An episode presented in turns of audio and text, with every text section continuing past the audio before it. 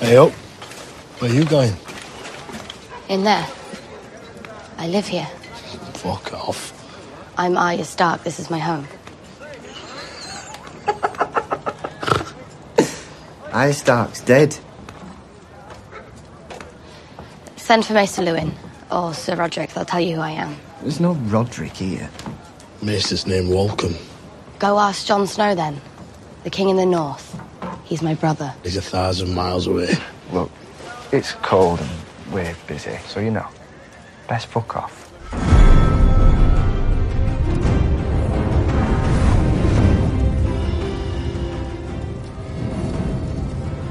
Winter is coming. You're listening to the Watchers of Westeros. I am the king! A Game of Thrones podcast. When you play the Game of Thrones, you win or you die. Fire cannot kill a dragon. Lion doesn't concern himself with the opinions of a sheep. I've also heard the phrase a Lannister always pays his debt. For the night is dark and full of terror. What good is power if you cannot protect the ones you love? We can avenge them. Hello, everybody. Welcome back to the Watchers of Westeros, a Game of Thrones podcast. We're here to discuss season seven, episode four, The Spoils of War. Now, it, it feels like we were just doing one of these like two days ago. It's, it, and, and, uh, it's because we were, we were. And, and uh, like we promised, we'd try and, uh, get this one out not the day before the episode uh, comes out. And so instead, we're recording the day after the episode comes out. And what an episode it was. Lots and lots to get into here this week on the Watchers of Westeros. But first, introductions are in order. If you're new to the show or you've forgotten who we are, that can happen. Uh, we're not going to do the long, uh, drawn out, extended intros this week. Uh, I'll just say this. My name is Dominic and joining me live from the Wetherspoons in Darwen, England, having just wa- finished watching The Spoils of War moments ago. It's my good friend and co-host, Ciaran Duggan. Hello, hello, everybody. And I have to say that is such a great introduction. I mean, it's almost like you were here in the room to get that level of detail. Um, because there are people in England who don't even know what Darwen is or where Darwen is. And yet here you are, a Canadian podcast host, is more attuned to geography in England than most people in England. are. Oh god, if you so I if thank you you ask for me, that. eh, oh god, if you ask me to point it out on a map, I I would I would have no idea where it was if, you if you It- hadn't said it t- t- ten minutes ago. I wouldn't. I would have just been like, yeah, it's somewhere in England, somewhere across the pond. It's it's it's in the north of England, and, and the the thing north. is, it's exactly to me. This is very comparable to Game of Thrones because we say talk about Jon Snow as king in the north, but if you had to say, so which northern cities are you actually king of? I think we'd be sitting there going, well, wait, there's Winterfell, and then there's um, and then there's um, There's Bear Island. The next Bear- question. There's Bear Island. We, we we got Bear Island. We've got Yeah. um. I could name some of the families. I could name some of the families, but I don't know if I could name the other castles or the other places. So yeah, Then we'd be struggling. So Yeah. I, I think it's fair then that uh, people in England don't know where Darwen is. yeah. But anyway, um, yeah, what what what an interesting experience to be actually. I, not only am I recording this in a Wetherspoons, which is I guess weird enough, but I actually watched the entire episode in Wetherspoons as well, and didn't really get many odd looks, which I was worried I would, um, particularly in an episode like this where there were full of moments of shock, horror, and uh, and a lot of surprise elements to this episode. Um, I know we've only t- talked about the last episode recently, so that's probably why it's so fresh in my mind and what we discussed. Not really necessarily how I thought it was going to play out this episode, so Oh. I look forward to getting uh, deep into discussion about it. Oh yeah, ab- absolutely. There's there's lots and lots to talk about. It this really was um, yeah, for the shortest episode ever, they uh, they crammed a lot into it, and and so much happened. I mean, there's that incredible action sequence there at the end with the dragon and uh, Jaime and Bronn facing off with Daenerys. Uh, that was incredible. We had Jon and Dany having their little moment in the cave. Jon reunited with Theon, which was just one of several reunions of characters who haven't been on screen together since season one. So Jon and Theon, uh, Arya and Sansa, Arya and Bran. There, there's there's an insane amount of reunions right there, and we could almost almost throw Tyrion and Jaime as another reunion, although they didn't actually meet. Tyrion just kind of saw Jaime. So loads happened in this episode. Uh, but there's one thing we have to start with, and this is something that doesn't get said nearly enough, and that is that Bran Stark is still a dick. you know what? That was the first thought that came to my mind when I saw him in this episode. I thought Dominic is not going to like Bran. But do do do elaborate. This guy, this guy, he, you know, Meera, Meera Reed, she's the real she's the real MVP here. She's the hero of this of his story. She dragged him from the wall back or dragged him from wherever the hell the three-eyed raven was at, to the wall and then back to Winterfell. Um, as she pointed out, Jojen died for him, Hodor died for him, Summer died for him. Leaf, who may very well be the last children of the child of the forest. What's the singular for children of the forest? Child of the forest? I don't know. Um, uh, died for him. Uh, the three-eyed raven died for him. Uh, and, you know, she's like, you don't need me anymore. he's like, yeah, I don't. Get the fuck out of here. Bye. like, come on, Bran. Come on, man. Show a little compassion. Show a little compassion. Like, I did like that Sansa had to warn Arya that, you know, like, you know, she's like, Bran's home too, and we cut away. But you have to know that the next, the next line out of Sansa's mouth would have been, yeah, and he's a real dick now, so just be ready. He's he's not he's not the Bran we knew. Um, but yeah, no, good old good old Bran. I he, he but you know, to his defense, you know, he yeah he he's he really fucked fucked things up with Meera, but he he did learn a little bit. Like his way of proving his power has improved since. Hey, remember when you were raped? Uh, you know, he he did bring up for Littlefinger. He brought up one of Littlefinger's greatest moments in the show, which is chaos is a ladder, and that phenomenal speech from season hmm. three. I want to say. tell you what, that was such a such an interesting scene, that really, mm-hmm. wasn't it? Uh, it was weird to see those two characters together alone. It's not really what I was expecting. I don't know about you. Mm-hmm. Yeah, yeah, I wasn't expecting to have that scene, and you know, you had been all hyped about that knife and, and what it could mean, or that dagger, and then it's just you know, Littlefinger. Littlefinger's like, "You should have this because it tried to kill you with it," or whatever he, however he sounds. Um, yeah, I know. It's such a weird thing as well when you think about it. Mm-hmm. Here's the weapon that tried to kill you. Yeah. You can have it as a gift. Yeah. It's like, whoa, yeah, crazy really. or not. Mm-hmm. But I tell you what I did like, like he said with the Chaos is a ladder line, was mm-hmm. then the the reaction of Littlefinger, which yeah. is sort of, he knew that he couldn't play it anymore yeah. with Bran.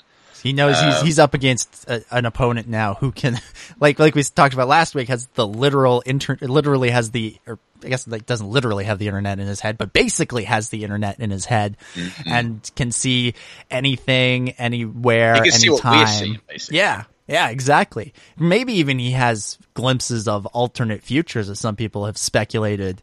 Um, speculated he was alluding to when he talked to Arya, where he, he almost seemed mm-hmm. like he had seen a version of the future where she didn't turn back to Winterfell and she kept going to King's Landing to get Cersei. But you know, I like it's good that he he has that and and and that was his way of proving to Arya was that he realized that he um or that it was that she she he told her that she he had seen her in his visions.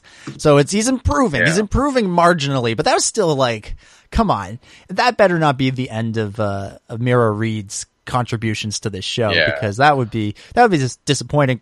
I I hope you know I was hoping that that she was saying I'm going to go get my dad and bring him back here, Mm-hmm. seeing as he seems to be the only person alive who may know the truth or have some evidence without tapping into the tree internet uh, about what uh, what happened with uh, Jon's the, the true situation surrounding Jon's birth. Uh, but yeah, the the chaos is a ladder thing. I just want to go back to that for a second. But you know, when Littlefinger said chaos. I instantly thought chaos is a ladder, and then Bran said it. I'm like, ooh, such a good moment, such a good moment. Um, but yeah, come on, Bran, step it up, buddy. Still got a ways to go. Uh, but let's talk Well- about some more- some more uh, Stark reunions, shall we? Yeah, let's go ahead. I, I just wanted one final point on Bran, which was I was sort of still questioning a little bit why why he's at Winterfell if he feels so distant. And this perhaps links onto the reunion question I'm going to ask, but he seems so distant from his relatives, Yeah. his siblings. Well- you almost couldn't tell that he had any compassion for them before. And and he said that he's not Bran Stark anymore. So Yeah. why is he there? Mm-hmm. Well, yeah, and, Really? and, and like I, want to know what the character's motivation is. Is what I'm trying to say. Well, we do know Winterfell has that that Godswood where they have the face trees that he can connect to the the That's tree true. internet with. So that's probably a part of it. And the other thing is he did say he needs to see Jon. He needs to talk to Jon. And Uh, everyone wants to talk to Jon. Everybody wants no to one wants to talk to Sansa. yeah, poor Sansa. Um, but uh, it seems like, um, yeah, it seems like he's going to have to use some uh, tree email, tree mail, if you will, uh, to contact Jon next week based on that next time trailer. Um, but yeah, let's get into those those other reunions. We get Sansa and Arya back together, and. Uh, it, it was a, it was a it- that was an interesting scene. Uh, you know, they're they're standing in front of the uh, the statue of of Ned Stark. And that statue, by the way, you know, Arya's complaining it doesn't look like uh, Sean Bean. Uh, it, it looks way better than just about any. Like you compare it to the statue of Lyanna that's down there that we saw back in season one, and then you see what Lyanna actually looks like in the season six finale. Is like you should be happy with this kind of sort of looks like Ned, as opposed to that other one that's just kind of like somebody kind of rounded off a, a stone and, and put a nose on it kind of thing. Like it, it's it's it's much uh, it's much better. But i did like you know when that because because Arya's reunion with Sansa that would be kind of an interest that'd be kind of a weird one because they didn't really get along. Y- you know it's a little bit awkward and they're they're both in such different positions. Like when Jon and Sansa reunited, even though they didn't really get along either, or we never really saw them interacting, um, their reunion was like, it, it was, this is the first time any Starks have re- reunited, and they were both just coming off of like the worst times of their lives. So to see each other, um, it was so, uh, it's so dramatic and, and important and, and heart warming, heart, not heartbreaking, heartwarming. Uh, whereas with Arya and Sansa, they're both they both are still coming off pretty awful things, but some time has passed and some good things have happened too. Arya took out all the Freys. Sansa uh, is now Lady of Winterfell, and and so their reunion played a little bit differently than uh, Jon and and Sansa, or even Sansa and Bran. Uh, what did you think of, of that reunion? I thought it was it, felt a bit off, didn't it? You know, mm-hmm. and I think that was the whole point of it. It didn't feel like a proper family reunion. Had that been, I if even if that had been say season three or 4 mm-hmm. I think I think it would have been a much more tighter embrace, and they would have been really really happy to see each other. But because of what's happened, particularly in seasons five and six, to these characters, they're very different. Um, and it's but what's funny in a way is that somebody like Sansa, I think, and maybe Arya to an extent, they, they may look at each other as though they're the people that they remembered in season one. Uh, you know, Sansa, I think, initially would still look at Arya when she was like, "Oh, you've got that list," as though, "Oh God, she's still a bit of a child, really." You know, she's got a Mhm. list. She's not really going to do anything with that list, though. Until she and Arya as well, looking at Lady of Winterfell, Yeah. thinking, "Oh God, remember when you were like my sister? You were so annoying. Like now you're." You know, there's a little bit of tension maybe, Mhm. and that's why when we come on to the later scene with Arya, Brienne, etc., etc., I think that's when I think perceptions changed, in my opinion.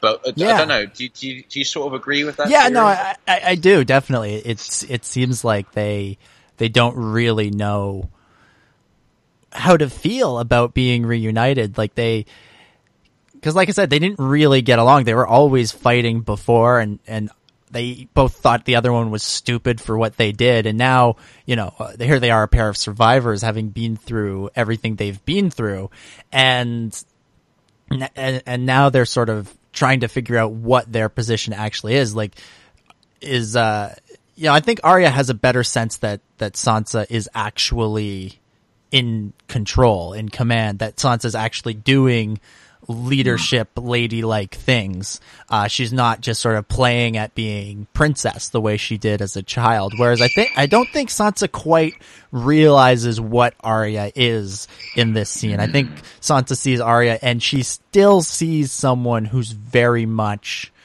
uh, the, the child that she was when they last saw each other in King's Landing. Cause, you know, Arya, if we remember, because from the surface level, you could see how somebody could perceive, okay, Sansa, Lady of Winterfell, princess, what she always wanted to be, essentially. Um, royal or lady of the court or whatever. Um, Arya, she, when they last saw each other, she was playing with wooden swords. Now she has a real sword. Has she really changed all that much? And it's like you said, it's the scene with Brienne where I think uh, Sansa realizes, oh no, Arya is an assassin now. like this list is not some hypothetical. Wouldn't it be nice if uh, if if these people all died? Um, which I Well, think should exactly, be the which I think should be the name of the episode. Uh, and uh, in, instead, she is uh, she's it's a real thing that has that people the people on it are going to be brutally murdered by this very skilled skilled warrior. Well, exactly, and uh, I mean to be fair, I think S- Sansa's initial impression changes. I don't know if we're ready to move on to the scene but between Bran, Sansa, Mhm. and Arya at, at, the, at the tree. Yeah, well, uh, that, that's the moment because like Arya, when Arya says uh, it's the list of it's my list of names of people I'm going to kill, they kind of laugh it off. It's the same thing as when she told Ed Sheeran and his Lannister soldiers that they were that she was going to kill the queen. They just kind of laughed it off. Um, Well, Bra- no, but Sansa didn't on the second meeting with No. Bran. I think she got worried then. Yeah, yeah, exactly. That's what I'm saying. Is in that first Oh, meeting sorry. in front of in front of the statue of Sean Bean, they uh, they they talked about you know they they kind of laughed it off. In that second meeting, because Sansa, I mean, we you know Bran is still a dick, but he did very much prove his powers to Sansa last week. Um, and in this moment now, he's not just um you know, so she under, so she knows that if he's saying something like that, it has to be true or there's truth in it. And so when Bran brings up the list of people that she's going to, to kill, all of a sudden it becomes a lot, a lot more real for Sansa. And then the fight with Brienne, and you know, Brienne, I think is probably, you know, the greatest female warrior that Sansa's ever seen. Uh, undoubtedly so, at least until this, uh, this moment. And there's Arya, her little sister who was, who liked to play with swords and, and use, or like to play, you know, knight with sticks, you know, like was fighting with the butcher's boy. Um, and, and that's how Joff, and then beat up Joffrey and stuff like, here she is all of a sudden, uh, not only matching Brienne, but kind of besting her almost. It was, it's sort of when they both started, when Brienne started trying, not like, you know, letting the little Lord, Lord, Lordling, Lord Lady, the little lady Lord, I don't know, uh, letting Arya win. Um, you know, once Brienne started actually trying, they basically fought to a draw. Like Brienne had her sword at, at Arya's neck and Arya had the dagger at Brienne's neck. So it was kind of like a draw. And, and Sansa Yeah. walked away and I, I'm still not a hundred percent sure how to read that scene. Like, is, is Sansa scared of Arya? Is she jealous? Is, are we going down that road? Like, I almost expected the next shot to be Sansa down there with her own sword saying, teach me. Um, but uh, it didn't go that way. And based on the inside the episode with with uh, Benioff and Weiss, it seems that that wasn't her thought. It was more she was kind of scared by Arya. I don't know. How did you read that scene? Uh, I thought it was an interesting scene, really. Like I, I it, it was. I mean, as soon as like it wasn't just Brienne and Arya, but it was Littlefinger and Sansa. It, it just suddenly became, I thought, a very important scene for for how the rest of the season will go. In my opinion, I think I think Sansa walking away. I don't know really because because when Arya and Brienne looked up at Sansa, they it was smiling. It was Yeah. only when they saw Littlefinger on his own that their expression suddenly changed. That was what I noticed more as the striking moment. But well, I, I thought it was the fact. I thought their their expressions changed because they saw that Sansa had kind of walked away. Like she wasn't in on the on the joke. You sure? I don't know really. I thought it was Littlefinger to be honest, because then Littlefinger had to give that sort of weird, like, "Oh, okay, hello," like you know, trying trying to pretend that he uh, is a nice guy. Because Brienne doesn't like Littlefinger. She she said as much at the beginning, like, "Why is he still here?" Mhm. Arya as well. You know, if you think about before she's even met him, and she was like, you know, what? You know, why is little Littlefinger here? I, I didn't even know he was in Winterfell. And Sansa's like, well, you know, we need him for, you know, he he's he's now aligned with Starks. Um, I don't know. It's weird though because it does show that bit of a divide, though, doesn't it? Even where the characters are placed, maybe maybe it almost looks at you know Sansa and Littlefinger are up above and Brienne and Arya are down below, so maybe they're looking sort of down on them a little bit as well. It, it could be that sort of sy- symbolism, but also the fact that maybe they're two different sides at this point. Yeah, well, I uh, think it's it's definitely you know the same way that that Sa- that we were ta- talking before this season about you know how how are Sansa and Jon going to get on. I think the the conversation has sort of shifted, or that that dynamic has shifted to how are Arya and Sansa going to get on because, like we said, they didn't really get along when they were children, and now that they've reunited. Are they going to fall into those old routines? And, and, you know, the fact that, you know, I, I, I honestly, the fact that Littlefinger is there in that scene at all, I, I don't think it, it, it really matters other than, you know, if Sansa feels isolated, that's a situ, it- it- he's just witnessed that Sansa is now feeling isolated and that's a situation that he can benefit from. I don't think he really, I don't think he matters to Arya and Brienne. Like, I don't think they, I think they're concerned about him in general, but I don't think they, they see him watching them and think, oh, this means something. I think more they, they, they knew that Sansa was up there and that she had left. And, and that is what was, uh, what was cause for concern. But we'll find out. We'll find out what, what all that, what all that means. But yeah, interesting, uh, interesting family dynamics taking place in the north. Uh, how about, uh, how about Dragonstone? How about we go to Dragonstone next? Because, uh, some interesting, uh, interesting stuff happens there. Uh, Jon and Dany. Jon and Dany. So, I, I'm guessing you haven't had a chance to watch the inside the episode yet. Uh, have you, Ciaran? I have not seen the inside the episode yet, sadly. Yeah. Uh, I'm just coming off of only merely watching the episode, so that, that is my bad. But No, uh, no, no. I, will, I will do so. Enlighten me, please, about Yeah. what, what, what it was what so was said. in there, um, Benioff and Weiss they talk about the the Jon and Dany scenes, and they sort of start to they they say that you're supposed to get the vibe that um, Jon and uh, and Dany are starting to develop feelings for each other, maybe some kind of little crush. Um, I didn't get that. I didn't get that from the episode. Did you? I didn't get it until Sir Davos mentioned it. Yeah. And then I thought it was really weird. Yeah, and, and at that point, at that point, all you really get is that Jon thinks Dany has nice boobs. Like that, that that's all there really is from that scene.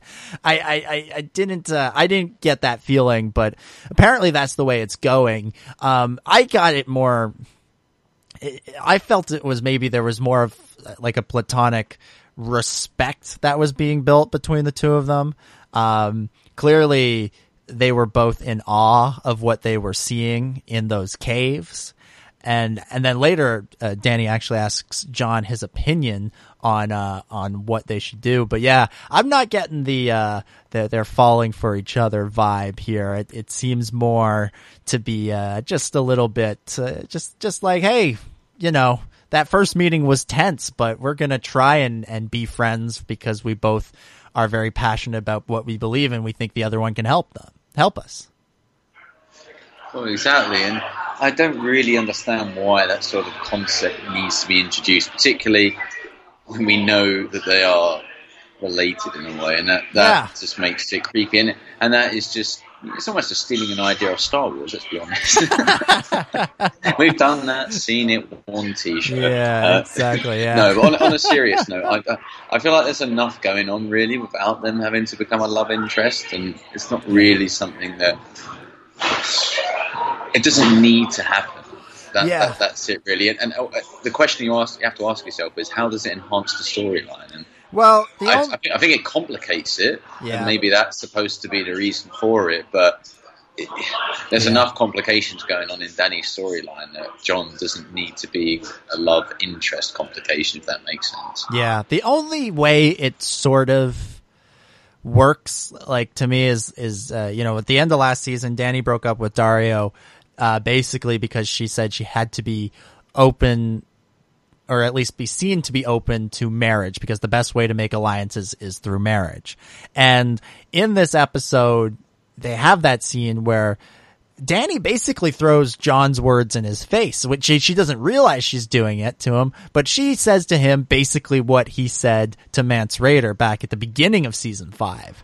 You know, Yeah. she, she kind of says to him, you know, don't, uh, don't sacrifice your people because of your, your pride. Um, to which Jon should have taken a page out of Mance Rayder's book and said, fuck my pride. Um, but instead he's just kind of went silent as, uh, as Jon is wont to do. So I could see a situation where they could get married so that they could both retain their titles. You know, Jon, she wants Jon to bend the knee. She wants him to become Lord Snow of Winterfell instead of King King Jon or King Snow as as Davos. I did like that scene with Davos where he's trying to figure out what to call Jon. He's like King Snow. No, that doesn't sound right. King Jon. Um, yeah, I did like that scene. But uh, but you know, i i that way they could both retain titles. She would be queen and he would be king. Um, but beyond this sort of immediate uh, threat deal threats that they're dealing with. I don't know how that would really work because Jon would want to be king in the north and stay in the north, and Dany would want to be queen of the seven kingdoms and stay and stay uh, in the King's Landing. And so I I guess it could be a, they could do a long distance thing. Maybe uh, maybe Bran can maybe Bran can set them up with tree mail accounts. Um, or That's his real job. yeah, that's his real job. That's what he's there for. Um, or maybe, you know, with dragons, they could just fly back and fly. One could fly to King's Landing or to Winterfell every other weekend. Uh, but it, it's a, it's a, it's a tough, it's a tough egg to scramble. I think uh, is is what we're dealing with. Yeah, it's one of those ones where you just know it's not really going to work. Yeah. I think that's the other thing is that it's just if maybe you think the storyline has legs, you might go with it. But I, I just it doesn't even feel like a red herring. It just feels like an obvious thing that's just not going to happen because we know that they're related. Yeah. and it would just be so weird. Uh, but what what it, what it may do though is show that there is a connection between the characters, at least in terms of maybe with the dragons and stuff. That could be really interesting. Yeah, Um, for sure. Because Jon makes a lot of comment. Well, he made a comment, didn't he, about the whole, um, you know, what, what, almost saying, what should you use the dragons for? And he was like, well, I wouldn't use it in a way that you were planning to use it. Yeah, Jon Uh, says Jon shows a different philosophy.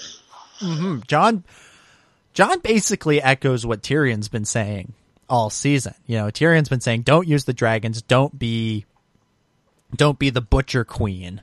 Um, to borrow a phrase from a past season, uh, you know, don't just just uh, you know, stick to the plan.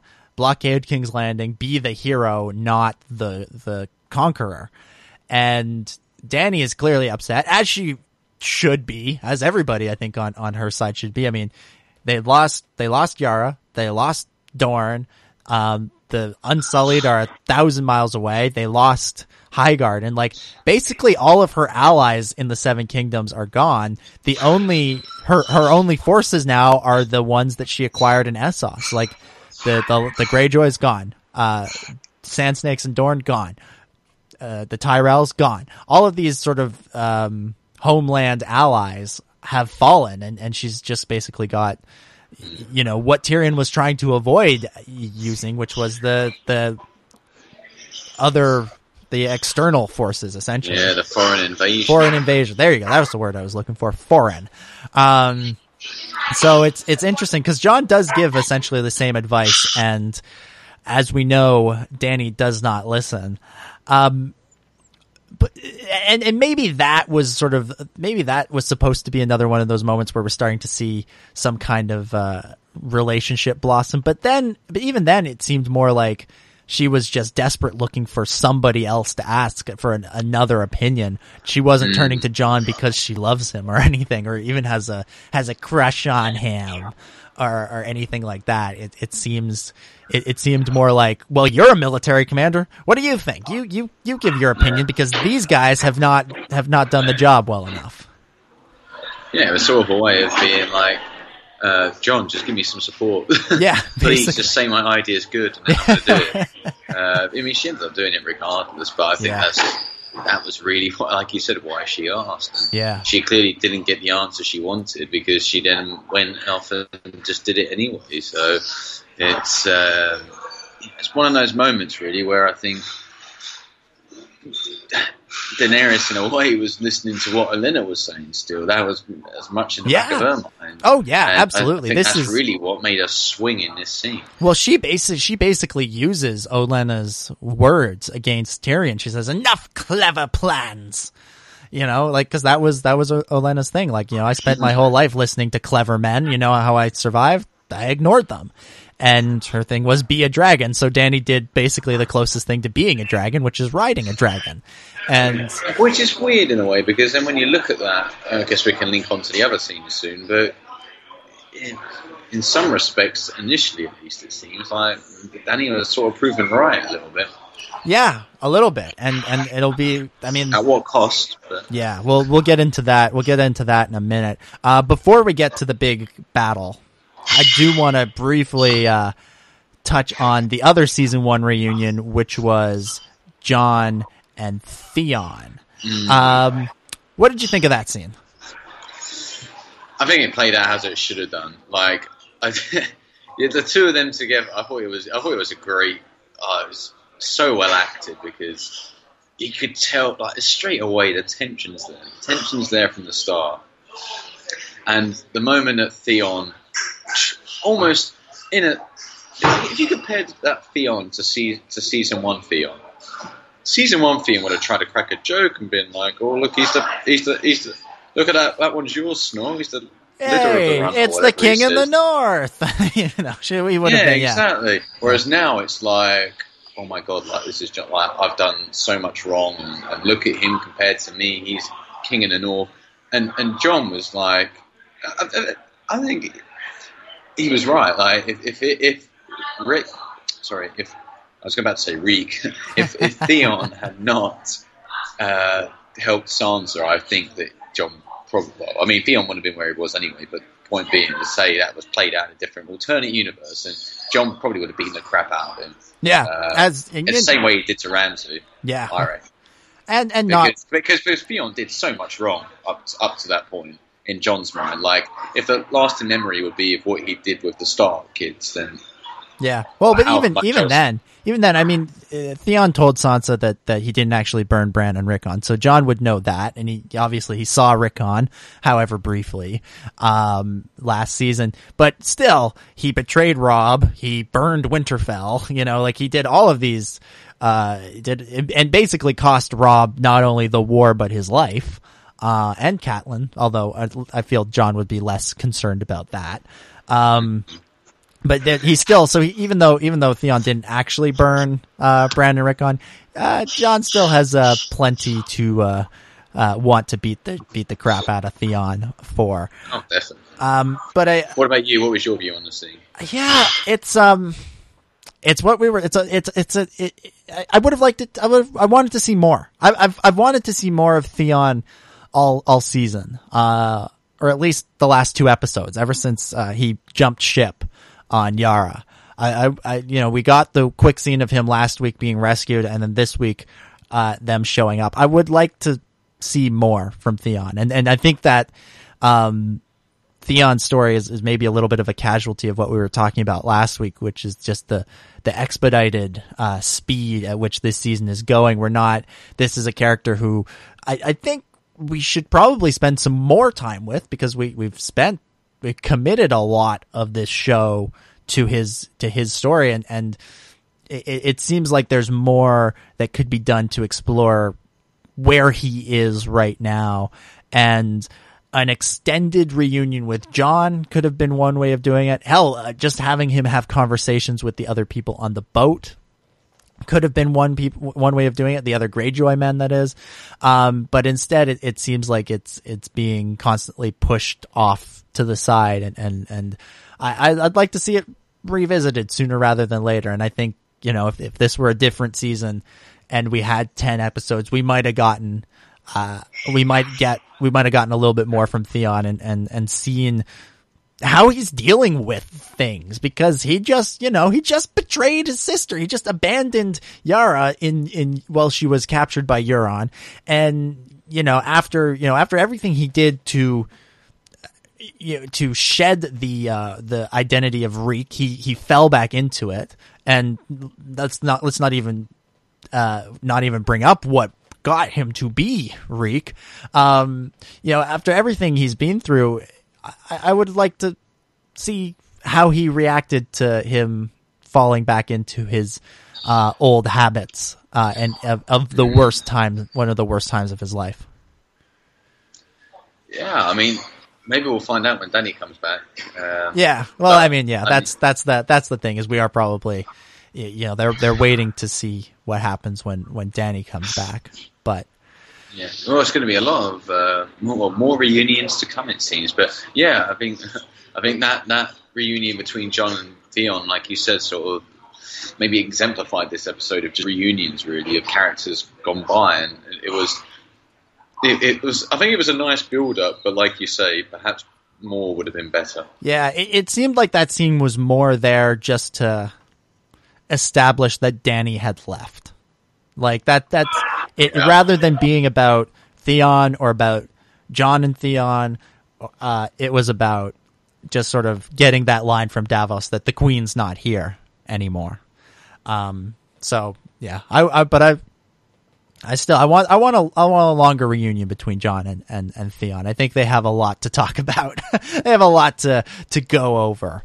Um and and maybe maybe Jon will get some will gain some sympathy for Theon. I don't think he'll ever be able to fully forgive him, but I, I would like to. I, would like to see that play out. I'd like to see some more exploration. But, anyways, it, it was all it, it, was all in service, like we said, of of getting to this next bit, which was the uh, the attack by the uh, by by Drogon and the Dothraki. We see the Dothraki uh, Dothraki horde attack the Lannister and Tarly forces. Among the uh, combatants in this, we had Jaime, we had Bronn, we had uh, Randyll Tarly, Dickon Tarly. Um, I, you know, good old Bronn never uh, never misses a chance to to to point out that some of these names are a little bit weird. Uh, and uh, and on the other side, Dany and Drogon with Tyrion watching. Um, first off, just the battle itself was pretty incredible. Pretty incredible. It, I mean, you take uh, take Hardhome and the Battle of the Bastards and combine them, and you basically get this. Uh, is the best way I can is the best way I can put it. Um, but what did, what did you think of the battle, uh, Ciaran? Oh, it was great, and I think you, you described it. I couldn't you couldn't describe it any better than that. It was a combination of those two episodes, and the one particular moment in this battle that struck me was Bronn, and it had this sort of camera moment where it just followed him consistently. Yeah, which which they did. Like, that was like Jon in Battle of the Bastards. Exactly. Yeah. Completely like that scene. I was. I was all for it, but I was also terrified because I was like, "Oh crap!" Like, yeah. Bronn, Bronn's a big character, but he's not Jon Snow. So that probably means he's going to die, and he didn't die. He didn't die. Uh, no. But, but, the, but, these are some of the characters. Uh, well, I mean, you briefly spoke before this episode, and I said to you, to you, Dominic, that there are a number of characters who I thought were going to die that didn't die. Mm-hmm. Uh, I, I, can name them now. I thought I thought Littlefinger was actually going to die in this episode because there was a lot of him, surprisingly. Uh, I, but I also thought that Dickon was definitely going to die yeah. because I was like, who is this random Tarly that they're focused? I was like, he's gone. He's like, he's going to be one of those people where they're like, oh, oh, I've, I've survived my first battle and it was not quite what I expected. Yeah. And then, you know, who knows? Maybe he is dead, but it, it just seemed like. And then, and then when he saved Jaime's life, I was like, he's definitely gone. But then the other one was Bronn, Mhm. uh, and, and that was the other example there. But going back to the battle as a whole, I thought it was incredible. And uh, as, as soon as they were like, "Oh, I hear something," I was like, "Right, we're in for a big battle here, in for a big battle." And, and it, and it was much better than I expected. Oh, Uh, yeah. But, Well, I I mean, you say it was a battle, but you could really argue it was more like a A massacre. massacre. Yeah, that's that's that's why it's it's Hardhome meets the Battle of the Bastards. Like it's it's a massacre, but it was um it was shot more like uh, Battle of the Bastards, I guess. When it comes down to it, like you like you said, it was that that one shot of of Bronn that um I'm pretty sure there were some action that that wasn't all one take um because there would seem to be a few places where the camera went to things that were entirely CG, which could have allowed them to do a, a do so, do it in more than one take, whereas the Jon one felt like it was all one take, even if it may have not been. Uh, but still, it was very, it was very effective. It was very well done. Um, but yeah, it, you know, you, you compare it to Hardhome in that it's a massacre. You compare it to Battle of the Bastards in some of the ways in which it, it's shot. Um, I would also compare it to the Battle of Blackwater Bay from season two in this regard. Uh, if you think about the other big battles that we've seen since then, uh, season four, we had the Battle of Castle Black, season five, Hardhome, season six, Battle of the Bastards. Uh, in all of those cases, there's been one clear good guy and one clear bad guy. Uh, you, I guess you could make the case with, with season four, Mance wasn't a clear bad guy, but it, it was still pretty clear. Um, it- at least the way it played out in the episode, it, the, the who you were rooting for, um, was very much, uh, was, was very clear. Um, whereas in, in, uh, the other one, Blackwater Bay, really as an as the audience, we seeing as we know how awful the Lannisters are, we should be cheering and the Lannisters and Joffrey in particular because it's back in season two. We should be cheering for Stannis. Should be rooting for Stannis to, to take the city and win the battle. But because it's Tyrion leading the Lannister defense, you're never really sure who you're, who you want to win. And you kind of find yourself rooting for the Lannisters, which you don't always do. And I kind of felt that way about this one because again, we should be rooting for Dany to annihilate Cersei because Cersei is the mad queen at this point, essentially. But the people on the ground for the Lannister forces are, you know, people we like. There's Jaime, it's Bronn. Hey, we love those guys now. Yeah, Jaime pushed Bran out the window, but we've forgiven him for that. Everything is good now. um, but you know, you're, so you're kind of rooting for them and, again, just the you know the cinematography and the effects in this scene uh, of the, of the Dragonfire and Drogon were so brutal. Like watching people burn alive, and they had the shot where there's the the Lannister forces like they're on fire and they're trying to get into the lake so that they can put their fire out. And one guy rips his his helmet off, and you see his face is melting. He looks like Deadpool without his without his mask on, and it's just it, it's so visceral. And then you see the other shots where you know these people burn, and then you watch their ashes blow away in the wind. Like it, it's insane. So that and, and you know we've been treating Dany like she's the good guy for so long, but man, when Bra- when Bronn is at the Scorpion gun. I was rooting for Bronn. I'm like, sh- shoot that motherfucker! Like, kill the dragon, down with Drogon. Like, end this now. Um, and so again, you don't really know who to root for, and I think Tyrion felt the same way. I think Tyrion was uh, was the audience in this regard because he's watching. Uh, you know, he's used to the rules of battle, and uh, Dothraki and dragons don't really follow the rules of battle, and uh, so he he. Uh, he wasn't really sure what to what to think of it either. But yeah, that that's what made I think this battle stand out for me um, compared to Battle of the Bastards, where very clearly we wanted Jon and Sansa to win. Hardhome, very clearly we wanted Jon and the and Tormund and and the uh, other uh, Night's Watchmen to escape. Um, even I even uh the one from earlier this season. We very much wanted Yara and Theon to beat Euron. Um, or, uh, season four again, I think, uh, maybe we were sympathetic to Mance and Ygritte, but we were still probably rooting for the most part for for Jon and and and Pyp and Grenn and and Sam and uh, Edd. Um, so it, it's a it, it was an intense battle in, in, in that in that regard. Uh, and and yeah, but let's talk about let's talk about Dany. She burned them all like that. That was uh that was pretty that was pretty brutal. She was is she the villain of this story? You could argue, yes. yes, because when you think about all of the characters, the types of characters that had pleaded with Dany not to do it, the likes of Tyrion and Jon, they're all characters that people love and, and they like them because of their philosophies and values. And, and a lot of them have been there saying, don't do it because it will mean you're, you're emulating what your father and your, your predecessors did before you. Mm-hmm. And it was brutal, and it was like you said, it was so conflicting though because when you think about also what the Lannisters did, particularly last episode, and well, actually this whole season really, and, and Cersei I think was you know, sort of personifies that. You know, you are sort of torn between a little bit, and I. The thing is with Dany's character, I understand where she's coming from because what she done, she's ar- she's arrived on Westeros, she's done nothing else other than stay in one particular place and uh, and she's lost every battle that she's participated in, basically. So so so where does that leave her? It leaves her in her mind in a desperate situation, and people in desperate situations, I think, are the worst opponents to face because they feel like they've got every well. They Yeah. feel like they've got nothing to lose, actually, whereas the opposite feels like they've got everything to lose. Uh, they're, they're very much on the defensive in that sense. Um, but there you go. So we'll, we'll see what happens. It's going to be topsy turvy this though, because if I'm correct, I'm pretty sure Jaime was like, "Well, you know, this last of the gold or whatever's gone into King's Landing." So Yeah. So so yeah, that's the other thing. so thing. the Iron Bank has got what it wants. well, yeah, that's the other thing. So the gold made it into King's Landing. So Drogon was burning the food. Have these guys forgot that winter is coming?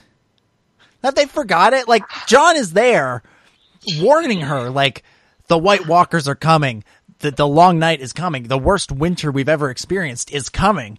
And he, he's showing her proof. He's showing her, you know, that that he takes her into the cave and he shows her the drawings and and he's it seems like he's getting through to her that that this threat is real and yet what does she burn she burns the food the thing that's going to keep her people alive. If she wants to be loved by the people that is not the way to do it. That is that is not a good uh that's not good practice there Dany. Uh i i, I was uh I was pretty shocked because at first I thought, oh, she's burning the gold, but then uh, I saw it pointed out, no, the gold made it into King's Landing, so the Iron Bank is fine. It's the food, and yeah, if if this is going to be the longest winter to date, eh, it's not a good not a good sign for uh, the people of the Seven Kingdoms. Now, we could be overthinking it. This may be something that the show kind of. Uh, breezes past and doesn't really spend all that much time focusing on, but it's still uh, it's still pretty uh, pretty shocking that that that that Dany was uh, you know her strategy seems to be be beloved by the people, so she winds up burning all the food. Um, it's uh it's an it's an interesting strategy, interesting strategy. Um, but yeah, she definitely felt very villain esque in this episode, which is not how we've come to uh, come to expect this character to behave. Although maybe we should have. You know, she's uh, more than once she's said, "Well, let's do this," and it's some brutal solution. I mean, she burned one of the uh, former slavers back in season five just to make a point. Um, she wanted to put the masters up on uh she wanted to crucify all the masters and put them along the road after that's what they did to the slaves um which i mean those guys probably deserved it but you know uh that's still a pretty brutal uh response and uh she did burn all of the uh the dothraki leaders alive last season let's not forget that um and so you know she does have she does have a tendency at times to be very um to to really use uh, excessive force or or great amounts of force uh, when other people are suggesting yeah maybe maybe not do that. Maybe don't uh, don't do that one. Um, and it seems that's going to be a plot point next week based on uh, based on the next time trailer. But uh, yeah, it's uh, it, it, it's it's an interesting one. Let's talk about Jaime in this battle. Um, well, Jaime in the episode. We'll we'll go back before the battle because he seems. It, it definitely seems like what Olenna said to him before she died has kind of, kind of, it's kind of messing with his head. He he definitely seemed very short with uh with Bronn. Like he didn't he didn't really want to. There have been other times when Bronn has kind of gone all Bronn on Jaime, uh, and uh, and and Jaime's kind of played along with it. This time, he didn't really seem to have the patience for it. Um, how much do you think what Olenna said to him about Joffrey is weighing down on? I was weighing uh, weighing down on his mind, and what, and, and and what does that mean? Is he thinking about?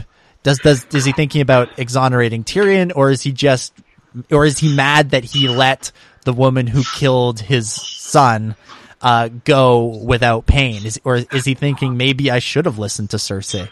Um, maybe I should have let her be, um, not scalped. The the what's the thing? Flayed, flayed. Um, uh, that's what that's what um, the Boltons do. Um, what what do you think is is going through his mind in this episode? Um, sort of think that. Uh, well, I think Jaime's sort of character really is is, is ever an increasingly difficult one to read. Really, um, I mean, he's definitely pissed off. Let's be honest. At the start of this episode, and understandably so. And he clearly doesn't want to bring it up because, well, I mean, I still wonder how much. I mean, I feel like Bronn should pretty much know everything about Jaime's story by this point, but you never know. And uh, although, although I do think that Bronn was sort of hitting on being like, oh, you know, Lady Four or you know, Elena Tyrell sort of had the last word in, in the little spat or whatever you had at the end before she died, which was true. But um, I, I just, I don't know with Jaime. I, just, I like in, even in this episode, I was thinking Uh, for one moment, I thought at the end, actually, yeah, he could he could probably die. Like, even though we've been so like him and Cersei's fate is entwined, because of what happened in the previous episode, it was like, fuck, Yeah. yeah, if he if he goes, he, yeah. I, I, I thought genuinely at the end, I was like, fuck, he's he's gonna die. Yeah, well, yeah, him charging him charging Dany and Drogon is almost like a suicidal move. Like there's he has to know there's no way he can kill the dragon. Um but he he, he could have conceivably killed Dany, although that would have been odd, uh, considering everything that's been tied to her. Um, in terms of the broader story, but if if just in universe for a second, it, he could have killed her, but there's no way he was going to survive that. If even if he even he he got the spear through her head or her chest, um, Drogon was gonna gonna burn him no matter what, or maybe eat him or something. Uh, and so you know, Bronn jumping in there to save him was definitely his uh his his his best case scenario. Uh, but yeah, it it, def- it felt like it was a bit of like a suicide move. Like he he he thought he was gonna die, and maybe with that new information and and just you know trying, he's been trying to rationalize everything with with Cersei for for this entire season, I think. And so to have him ra- trying to rationalize things and having this new information, maybe it was just too much for him, and he, he saw an opportunity to to get out. to get out. Um, and maybe he probably wasn't thinking this, but had he died killing Daenerys Targaryen, that probably would have been pretty good for his name too. Uh, but yeah, it, it was a, it was an interesting choice, and we'll see the uh, the consequences of it next week. Um, but yeah, I think uh, I think we should uh, I think we should have a look at the next time trailer. Have you have you, have you seen that yet, Ciaran? Yes, I have. All right. Well, for those who uh, who've forgotten how it goes, here's the audio. I'm not here to murder. Bend the knee and join me. Or refuse and die. You need to find a way to make her listen. Whatever stands in our way, we will defeat him. Bran saw the Night King and his army marching towards Eastwatch. Bad things are coming. All right, so that's for season seven, episode five. Uh, a lot of stuff in there, as we as we mentioned earlier. You do hear uh, Varys saying to Tyrion, "You know, you gotta you gotta find a way to get through to her because I think they both realize uh, that what they what she did was not right." And I mean, Dany made Varys uh, promise to to her uh, at the beginning of the season that like if he didn't agree with what she was doing, she would or he would uh, he would tell her. He wouldn't try to he wouldn't plot to overthrow her. Um, but, but what do you think? Uh, what do you think? Uh, Tyrion is going to have to do, or how do you think Tyrion is going to be able to reach her, if he even is able to reach her? Oh, in my mind, it's it's not going to be that easy, and it, it just shows that there's the, the conflict already between. It seems like there's almost two factions forming within Dany's ranks, and I'm not really sure if I'm a big fan of that. Yeah, yeah. You know, you got Tyrion and Varys on one side, and then you've got Dany and well, even in this, in the last episode, there was maybe perhaps uh, when Davos and Jon were talking about uh, talking with Missandei yeah. about whether she has the right to leave or not, and Jon was like, you know, do you actually believe that you can just leave? Mm-hmm. I don't know. Maybe maybe that could be an interesting interesting thing to think about because you never really. If, if your top advisors say they want to leave, do you just let them leave? I don't. I don't think you do, do you? So it's it's it's a conflict of interest, but uh, clearly Tyrion doesn't agree with what Dany's done, and, mm-hmm. and, maybe what Dany's looking to do going forward. Yeah, it's a sort of you know, in a way, it's it, maybe it seems a player revolution where you're like, yeah, I'll, I'll, offer you all freedom, but you know, if, if you don't, then I'm going to kill every one of you. Mm-hmm. It's not really, not really offering freedom, then are you? You're just you're only giving them one option, which is to avoid death. Yeah, well, yeah, and it's pretty clear from his his expression as she's you know talking to uh, the survivors of this battle slash mass- massacre um, that he is not entirely comfortable with what's going on, and, and somebody else who may not be entirely comfortable with what's going on is Jon. We see. Um, we see Dany's return to Dragonstone on uh, on uh, on Drogon's back, and she seems to uh, Jon seems to be there to greet both of them. There's the great shot of him looking up at her on the dragon. Um, it'll be interesting to see how he feels about her now after what after uh, what uh, what she just did. Uh, any thoughts on where you think the Jon and Dany relationship are, is going? Um, I don't think much more will happen now. To be honest, I think Jon's going to go back up north. I think that's the whole point of Bran's letter, uh, or whatever you said, the teddy tree tree mail. Tree mail, yeah. um, mm-hmm. I, I, think it shows that, yeah, and also if we, if this sounds a bit dark, but if you add up what we've seen in other trailers as well, it's, it's pretty obvious that Jon's going back up north. Well, yeah. So I, if I only got three episodes left, for God's sake, it's Yeah. going to happen soon. Oh, I think, definitely. I think this is it, and then they'll come back next season and, and sort of reunion, have a reunion. Ne- Yeah. This was necessary, I think, to lay the foundations, but I think Jon's going to once that le- once that letter comes, it's like, no, I need to go back up north. You know, I've pissed about too much here. I know I've got my dragon glass. Let's go. Yeah, it, I, Uh, defi- I definitely. Dany won't want to help is basically what's going to happen. Here. Yeah, I agree. But I, I'm just, I'm more wondering what their like interpersonal relationship will be. Obviously, you know, the show seems to be setting up some kind of romantic entanglements. Uh, whether or not, whether or not the show actually follows through on that, we'll see. Um, but I, I'm more curious about whether or not they, uh, you know, what Jon will think of Dany as he's leaving. Does he see her as a necessary evil, a means to an end to to take out the White Walkers, or does he still see her as a potential strong ally, somebody who he would be okay with if she was on the Iron Throne, somebody who you know, as long as she. As long as she doesn't make him actu- uh, actually bend the knee, or as long as they can find some sort of working agreement, he'd he'd be fine with her, uh, with supporting her on the throne. Um, I, I that's more what I'm wondering about is is where they're going in in that regard. If if uh, it, how they're going to part this. Are they going to part as enemies? Are they going to part as cautious allies? Are they going to part as friends? Are they going to part as something more? Um, and and, and uh, I, I'm really interested to see not only Tyrion's reaction to that.